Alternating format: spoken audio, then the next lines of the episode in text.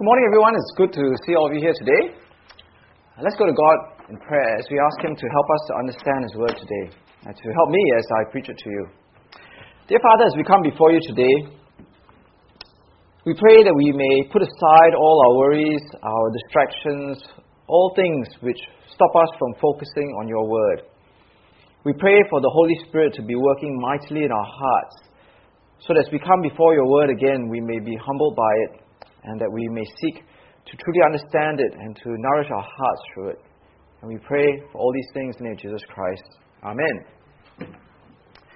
Now, it's been said that it's not how you start that is important, but how you finish. Now, I think this is a very common axiom, uh, this truth that everybody knows that it is not starting well that really matters, but finishing well. And I think that uh, nowhere is this more important than in the reality of our Christian walk, our spiritual life.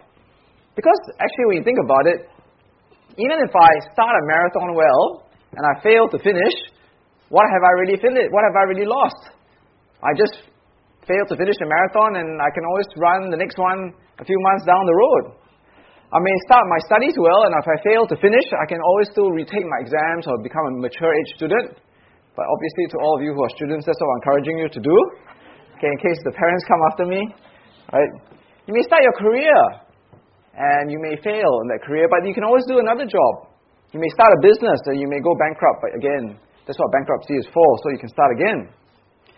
But as we look through the whole book of Hebrews, it says that the Christian walk or the Christian race, there is no second chances, there's no do over, there is no mulligan, there's no repeat. In chapter 1, to chapter 10, it speaks of the great privileges that we as Christians have. That Jesus Christ has given us everything and we lack nothing. He is our perfect sacrifice, He is our perfect high priest. He has brought us into uh, a perfect relationship with God. We have forgiveness today and the heavenly city tomorrow. In fact, in chapter 9, verse 26, it says that Jesus is the culmination and the high point of all ages in history. But in chapter 10, it went on to warn us about the danger of losing this wonderful gift that we have received. In chapter 10, it spoke of how if we lost Jesus after we have received Him, there is no sacrifice for sins left. There's only judgment, there's only the raging fire of God's wrath and the terror of falling into the hands of a living God. Now, the problem was that as we have been looking at the book of Hebrews, uh, the danger of falling away and dropping out of the Christian race was a very real one. So if you turn back with me to chapter 10, verse 32, the problem was that the Hebrew Christians were exposed to great suffering, of great persecution and hardship. In verse 32 of chapter 10, it says, Remember those earlier days after you had received the light, when you had endured in a great conflict full of suffering. Sometimes you were publicly exposed to insult and persecution. At other times you stood side by side with those who were so treated. You suffered along with those in prison and joyfully accepted the confiscation of your property because you knew that you yourselves had a better and lasting possession. So do not throw away your confidence, it will be richly rewarded. You need to persevere so that when you've done the will of God, you will receive what He has promised. So today in chapter 12, it deals with those issues. How are we and how are they, the Hebrew Christians, to persevere to the very end. In the face of hardship, suffering, great cost. Well, today as we go to chapter 12, the writer of Hebrews puts this question to the test and gives us a few really important words of advice. He says in verse 1 of chapter 12, Therefore, since we are surrounded by such a great cloud of witnesses, let us throw off everything that hinders and the sin that so easily entangles, and let us run with perseverance the race marked out for us. So, the first thing that the writer of Hebrews says, the idea of perseverance and endurance is expressed in the imagery of a race. And, and in the ancient world, the idea of a race was a very common one, right? They, I mean, they had the Olympic Games and things. Now, when we visualize the Christian faith as a race, as an athletic race, then what, what brings to mind what are the things that come to our aid to finish this race? Well, the first thing he says is, we are surrounded by such a great cloud of witnesses. Now, this would be very familiar to someone who is an athlete. So, uh, I know that, uh, you know, the, the, the big stadium in Singapore used to be the Kallang Stadium. And now the Kallang Stadium has been replaced by the Sports Hub, right? Yeah, and the Sports Hub will be opened in June. And, uh, okay, I'm, I'm not, I'm, a terrible athlete. I was really lousy at everything I did on the track and field. But I do remember that when you run in the stadium, okay, I mean, I've, I've been to the stadiums before, the first thing that you notice as an athlete when you walk through the door is the crowd, right? The huge crowd of people that are surrounding you. So imagine you're an athlete, you're representing Singapore or something, you walk into the sports hub, there are 55,000 people there. And those 55,000 people there would be a great encouragement to you as you, as you run a normal race. But even more so in a Christian race, right, we are gathered, it says there, by a great cloud of witnesses.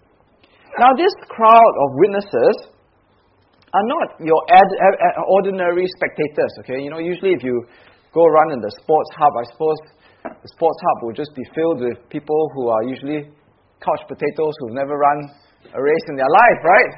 But here, when we run the Christian race, the author of Hebrews says, Imagine the people, the multitude of people in heaven, this great cloud of witnesses who are witnessing you as you run your race. And what makes them great is not just a multitude upon multitude of people who are looking down at you from heaven. What makes them great is because they are witnesses. They are witnesses of them running their own race. They are not spectators, right? They are witnesses of people who have actually run the race. So it's just like, you know, you're running in the stadium, the sports hub, and you're running a really long race, and you feel really tired, you feel really disheartened, you want to give up, you're discouraged. But then you look up at all the spectators and you see people, and every one of those spectators has finished the race that you're running in. And that's, a, that's supposed to be a source of encouragement for us because it says there that this is a great cloud of witnesses. They are witnessing to their ability to run the race of faith. You see, in chapter 11, verse 39 to 40, right? It says, These witnesses, who were they? In verse 39, they were those who were all commended for their faith. Yet none of them had received what was promised, since God had planned something better for us, so that only together with us would they be made perfect. See, this great cloud of witnesses who finished the race, they are waiting for us to finish so that together with us, they can be perfected in Jesus Christ and go to heaven. So when we think of our race and we feel tired and we think of the obstacles and difficulties and persecutions, we look up and we think of people like Abraham. We think of people like Moses. We think of people who endured difficulty and persevered to the very end, and the end were rewarded by God. And as we think of those people like Abraham, who was an alien and stranger in the land, people like Moses who chose to turn away from the pleasures and the status of the Egyptian kingship and to be a slave instead. We say to ourselves, well, look, these people can do it, why can't we? If all these people can do it, all through the Old Testament, who persevered and kept their faith, why can't I? Why can't I persevere in faith?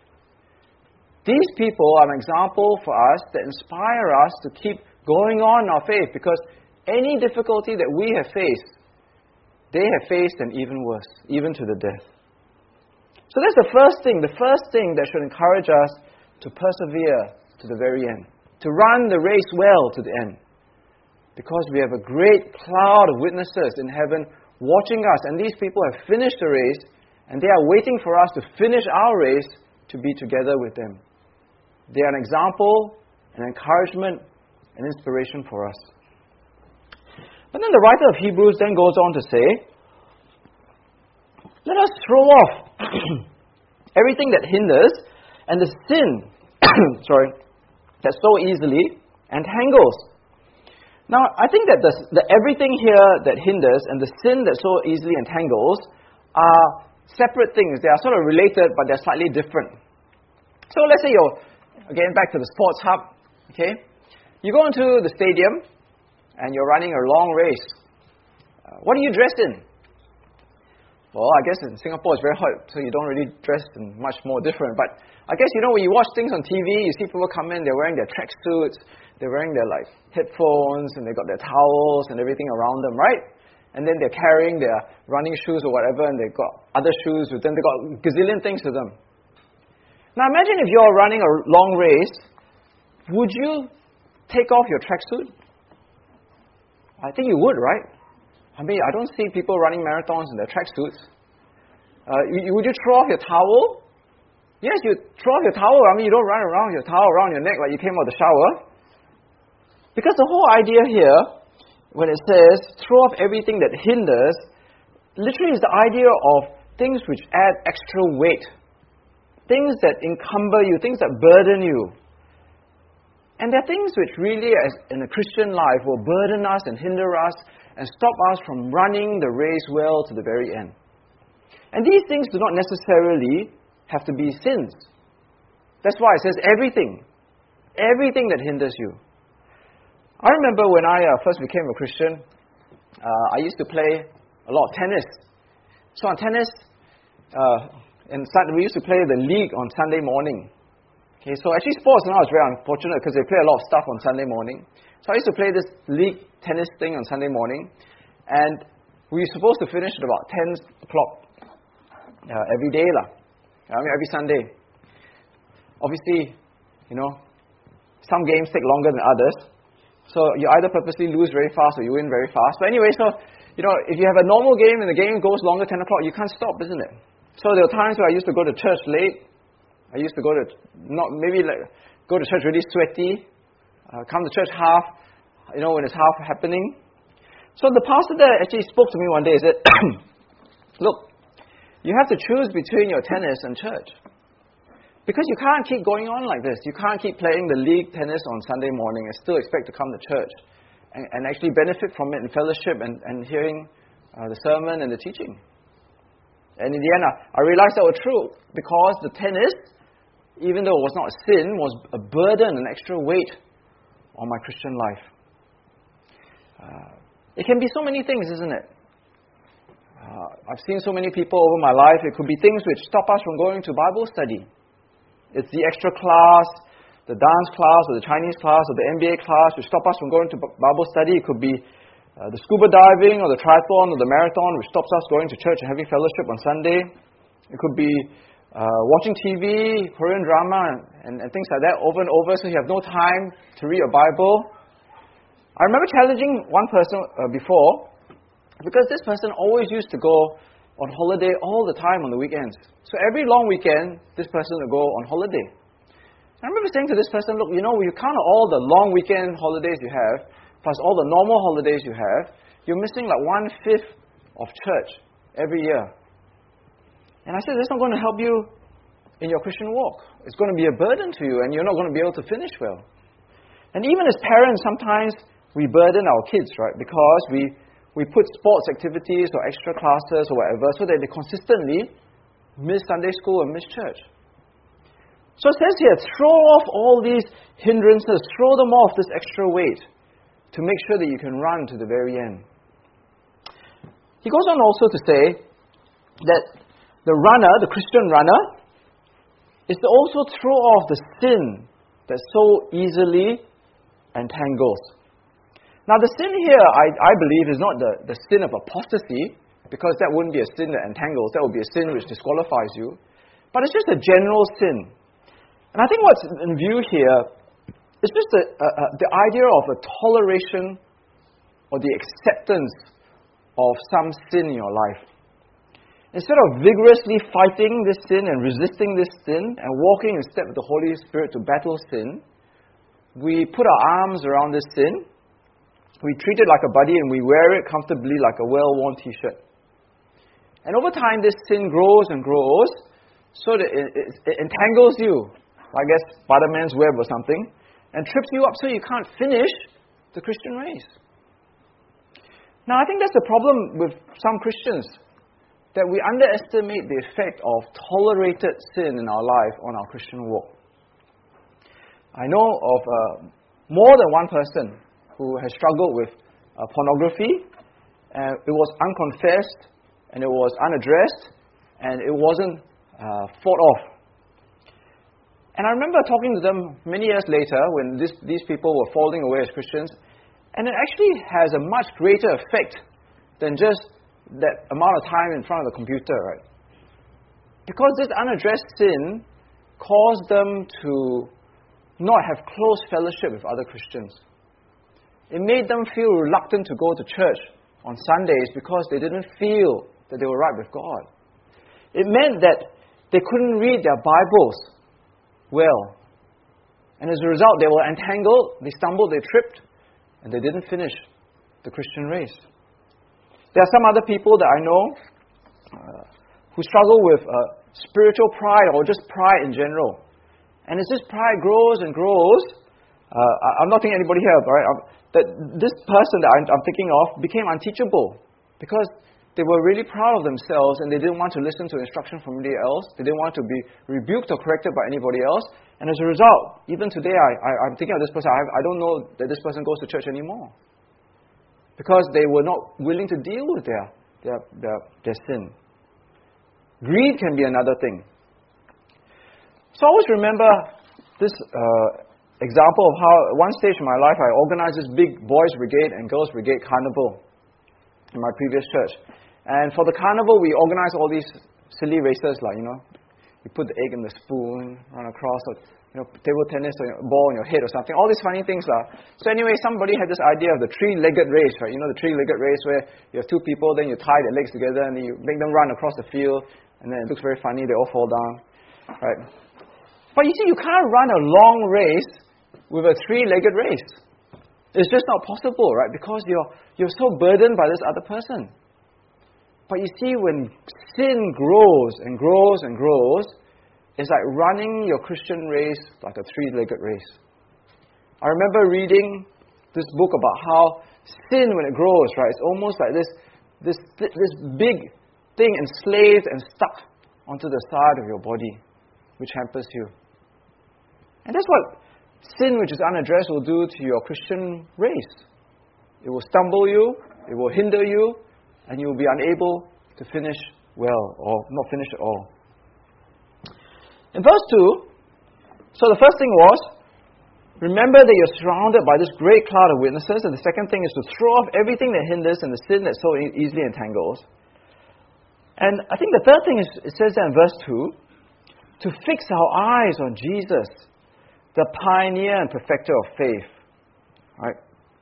Now, Jesus is not equal footing, he's not on par with the cloud of witnesses watching down from us in heaven, right? I mean, Jesus is like a completely different category of motivation for us as Christians. When we fix our eyes on Jesus, he is not just not as an example for us, he is the, it says there, pioneer and the perfecter of our faith. Now, this idea of pioneer uh, is the idea of, uh, in the old NIV was the version, the author of our faith, or the, the source or the founder of our faith.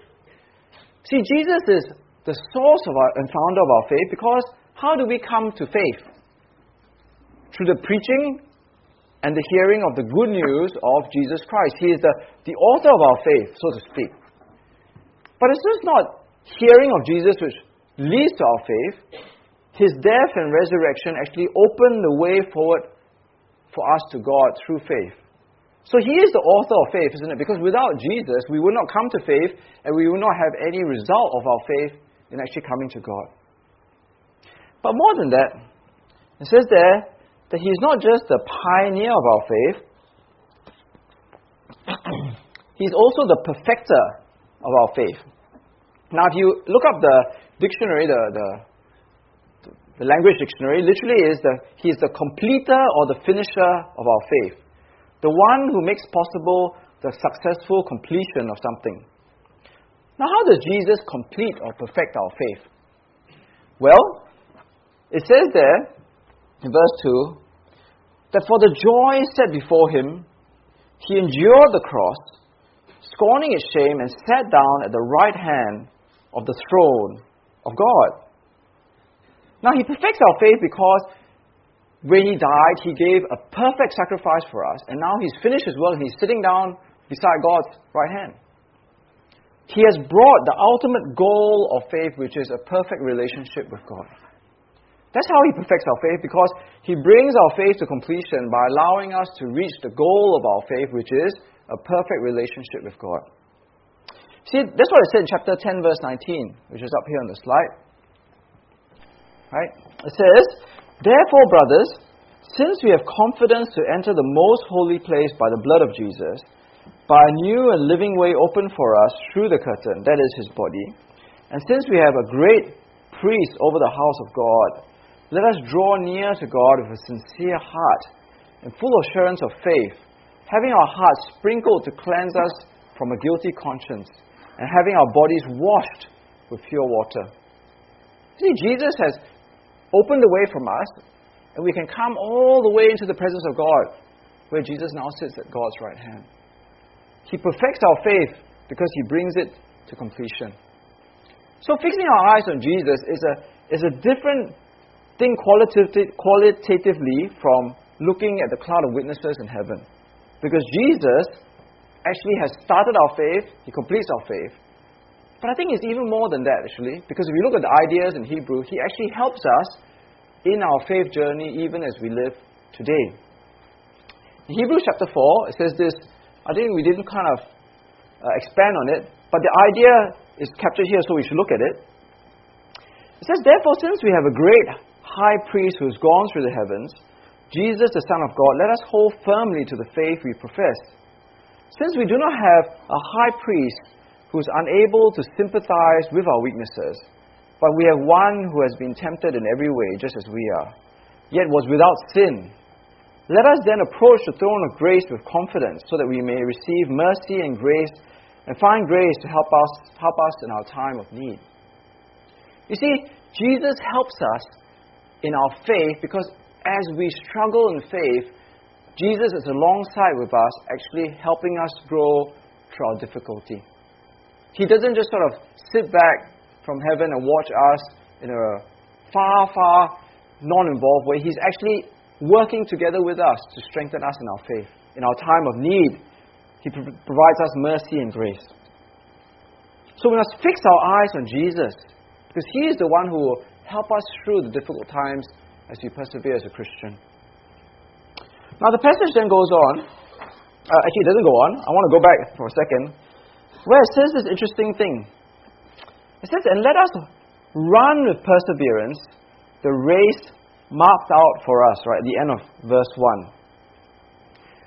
Now, as we look at the, this section, this last sentence in chapter, uh, in chapter 12, verse 1, uh, it says that the characteristic of the Christian race is endurance and perseverance the characteristic of the Christian race is not speed.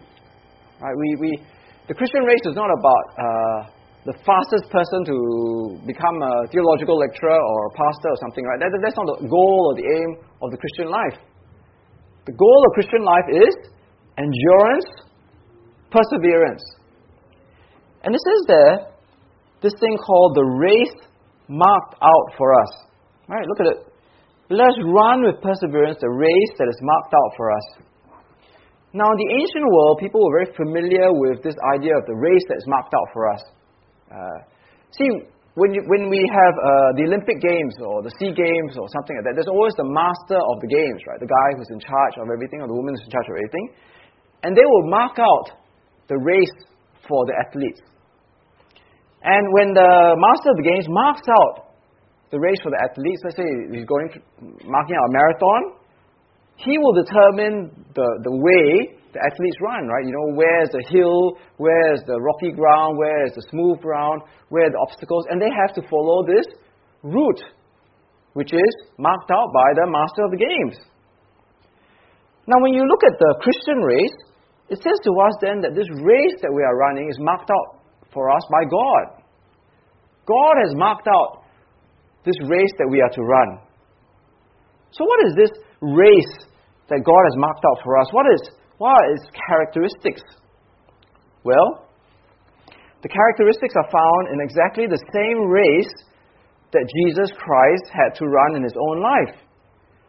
Because it says there in verse 3 to 4 Consider him who endured such opposition from sinners so that you will not grow weary and lose heart. In your struggle against sin, you have not yet resisted to the point of shedding your blood. See, our race is not our unique race. It is a race that has already been run by Jesus. It's a race that has already been run by all those people in chapter 11, all those Old Testament people. And the characteristic of those races is hardship, rejection, difficulty, persecution. That's why it says, Consider Jesus, which is the hymn there, right, who endured such opposition from sinners. He endured the cross and he scorned its shame. So Jesus ran this race, and that's a characteristic of the Christian race, then we should be expected to follow the same route. That's what Jesus said when he spoke to his disciples in Matthew and John. So you can see it up here. So Jesus said to his disciples, All men will hate you because of me, but he who stands firm to the end will be saved. If the world hates you, keep in mind that it hated me first. If you belong to the world, it would love you as its own. As it is, you do not belong to the world, but I've chosen you out of the world. That is why the world hates you. Remember the words I spoke to you no servant is greater than his master. If they persecuted me, they will persecute you also. If they obeyed my teaching, they will obey yours too. They will treat you this way because of my name, for they do not know the one who sent me. See, one of the problems with not being able to finish the race, and one of the problems with the Hebrew Christians, is that they did not understand the way the world is. They did not have the right perspective on the world, they did not have the right worldview, so to speak, right? Because they didn't recognize that actually the Christian race takes place in the sphere of the world which is actually full of sin, influenced by sin, and is opposed to God's people. See, that's why it says in verse 4 in your struggle against sin, you have not yet resisted to the point of shedding your blood. Now, when he says in verse 4, in your struggle against sin, he's not talking about struggling against my own sin, my selfishness, my lust, my greed. He's talking about in the struggle against the sin of the world in which we all live in. See, Jesus lived in that world. The Old Testament Christians lived in that world. Oh, sorry, not Old Testament Christians. Old Testament believers lived in that world. And we live in that world. We live in a world of sin, which is opposed to God, which was opposed to Abraham, opposed to Moses, opposed to Jesus, and as a result also will be opposed to us. So, therefore, when we run this route that God has marked out for us, we should not be surprised or shocked when we experience persecution or hardship. See, to be forewarned is to be forearmed. I, I you know, I've, I've sort of uh, uh, remember stories about how when people um, are professional athletes, right, and they run the marathon, uh, you, you, you often see them running or walking the route before they run. I mean, if you're a really good athlete, you just don't turn up on the day itself and just say, okay, I'm ready to go, right? No, you don't? You know where the hills are, you know where the flat sections are, you know where the, the, the windy sections are, you know where the easier sections are, so that when you are running along that route, you can prepare yourself and you know, okay, so I'm at the hill now. Okay, I've got to make sure that I, don't kill myself on this hill so that I can keep going. Well, that's the same thing. God is saying the, the Christian route that He's marked out for us is marked out in such a way where we will experience difficulty, hardship, and persecution. And because this is the route in which God has marked out for us, and that Jesus has run, and all the other Old Testament believers has run, we cannot opt ourselves out of the route. But we cannot sort of like run the route. You know, imagine you're running the marathon, right? And you're running, ah, oh, very tiring, very tiring. I don't think I like this hill very much. Okay, I think I'll take a short detour over the flat part and avoid the hill. Because once you do that, you disqualify yourself. You're no longer following the route that has been marked out for you. And that's exactly the same for the Christian life. See, when God has marked out the route for us, which involves hardship, persecution, opposition, difficulty, it's not for us to say, well, I don't like this route that God made, I'm going to make my own route. This is the route that God has made for us. Now, as we look at the rest of the passage, if we suffer persecution, opposition from a world of sin, and our struggle against sin, it's not as if God is not in control of the situation. It's not as if the sinners have won and become more powerful than God. Because again, who marks out this race for us? It is God who marks out this race. I think it's very important for us to see that as difficult as it is to accept sometimes, God is the one who sends us this hardship, this persecution, this difficulty. In verse 5 it says, And have you completely forgotten this word of encouragement which addresses you as a father addresses his son? It says, My son, do not make, do not make light of the Lord's discipline, and do not lose heart when he rebukes you, because the Lord disciplines the one he loves, and he chastens anyone he accepts as his son. Your hardship as dif- discipline God is treating you as His children. For what children are not disciplined by their father? If you are not disciplined and everyone undergoes discipline, then you are not legitimate, not true sons or daughters at all. Now, this word here, discipline, is the reason why God has brought this suffering on us as Christians, this persecution the running of the hill, the making of life difficult, it's not so that, you know, God wants to sit up there and, and say, oh, yeah, you know, this is all for fun. But it's actually for our discipline.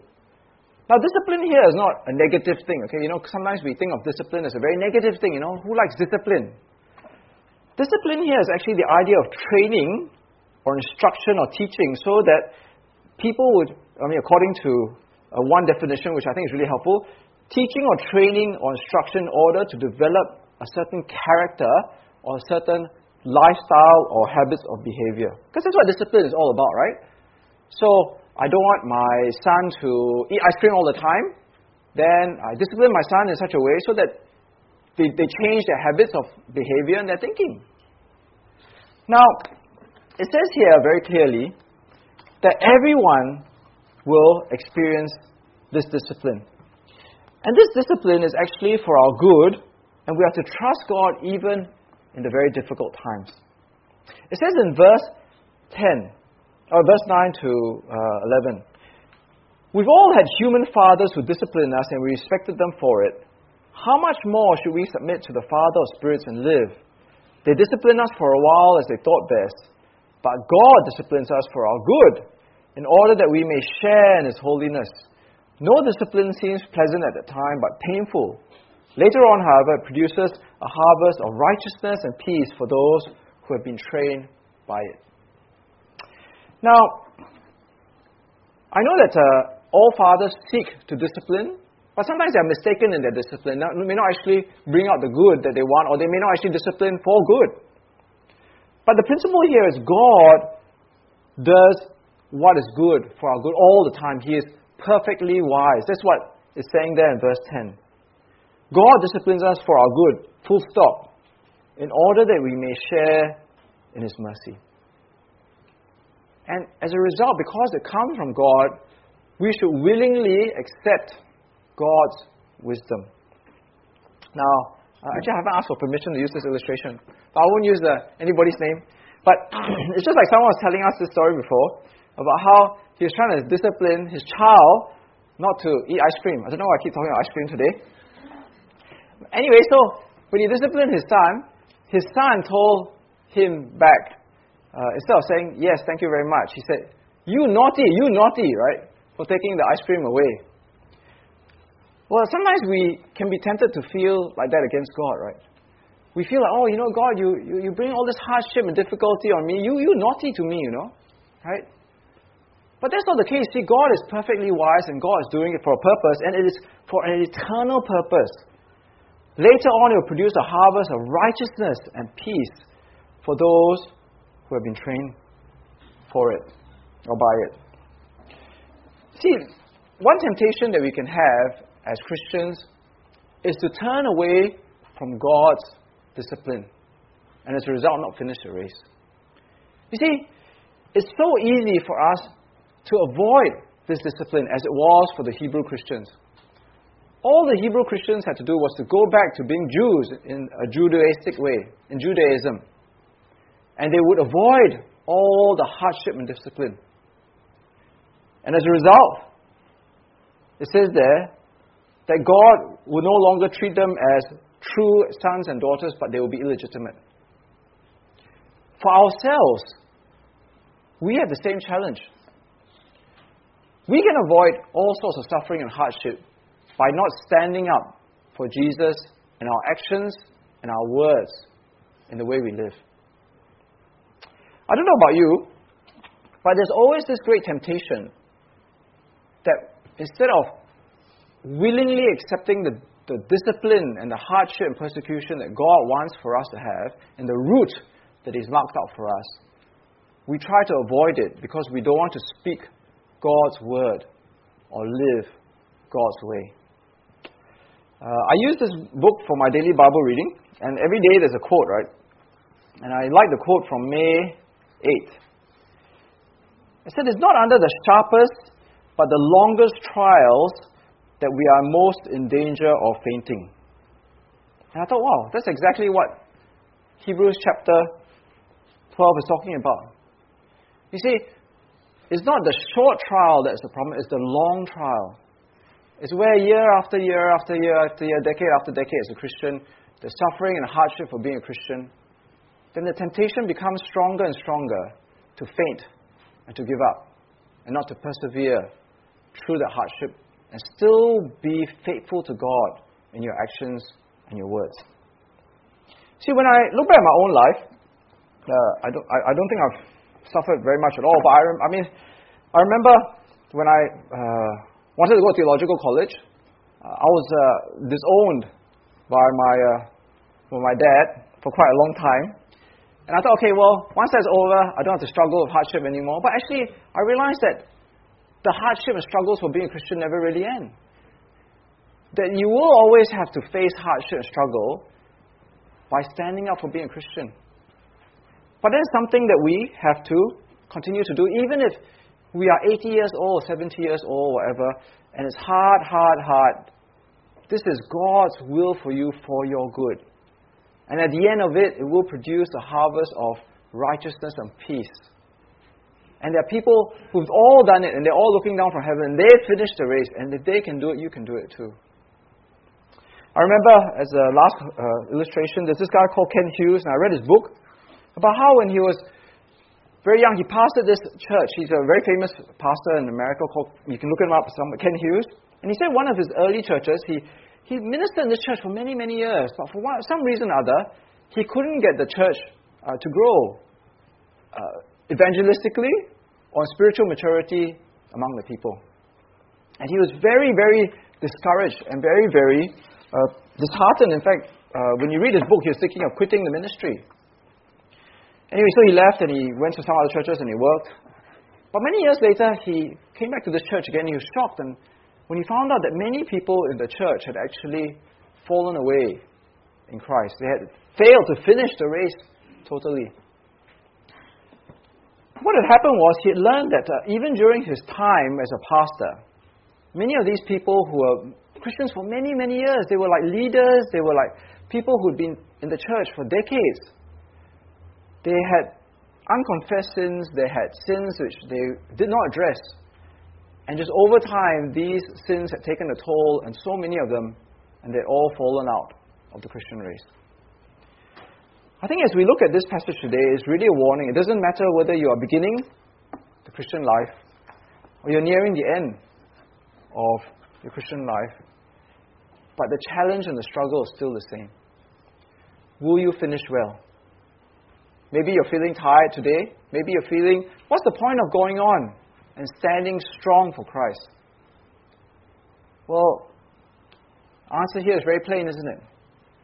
There are a whole multitude of millions of people looking down on you who have finished the race, and they have gone through much worse hardship than you. You have the ability, if you choose, together the Holy Spirit, to throw off everything that hinders and every sin that so entangles your life. Right? I mean, if, if it's your Korean drama, yeah, you can, you can have a ceremonial burning or something if you want. You know, fix your eyes on Jesus. He is the one who has perfected your faith. He is the one who has brought you to faith. He will finish the race with you. And last of all, you need to know that the Christian race is not easy. It is hard, hard, hard. But many people have gone through it, and it is God's will for you to go through it. For your good, it says, for your holiness, for your eternity. Let's go to God in prayer.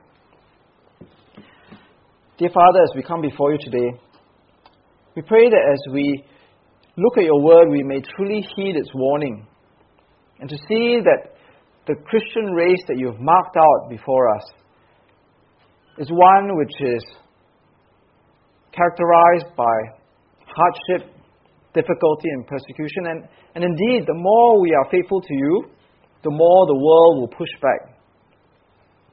But we pray that we will not be disheartened or discouraged, but that we will see that there are a multitude of, great multitude of people who have finished the race.